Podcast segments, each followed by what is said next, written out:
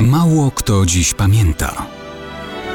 Datownik historyczny prezentuje Maciej Korkuć.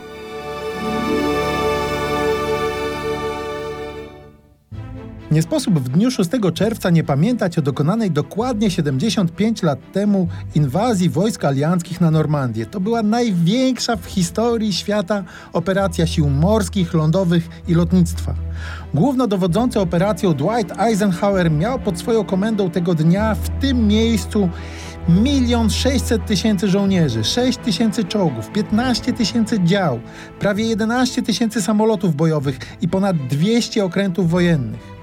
Niemcy bronili wybrzeża systemem bunkrów i umocnień ciągnących się nieprzerwanie wzdłuż plaż od Holandii aż po Zatokę Biskajską. Na odcinku operacji desantowej w Normandii mieli ponad pół miliona żołnierzy bronionych przez żelbetonowe umocnienia i gotowych do walki na śmierć i życie.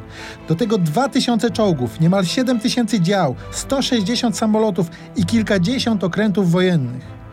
Dowodził nimi feldmarszałek von Rundstedt, jak zażarte były to walki, jak niełatwo zajmować piaszczyste plaże, nawet przy uwzględnieniu przewagi liczebnej, pokazał doskonale Steven Spielberg w filmie Szeregowiec Ryan. Na wybrzeżach Normandii w pierwszych dniach inwazji zaległo ponad 10,5 tysiąca zabitych, rannych i zaginionych. Ta inwazja zmieniła losy wojny na zachodzie. I jako Polacy możemy tylko pozazdrościć Francuzom, Belgom i Holendrom, że było to uderzenie, które przyniosło im prawdziwą wolność i niepodległość państwową.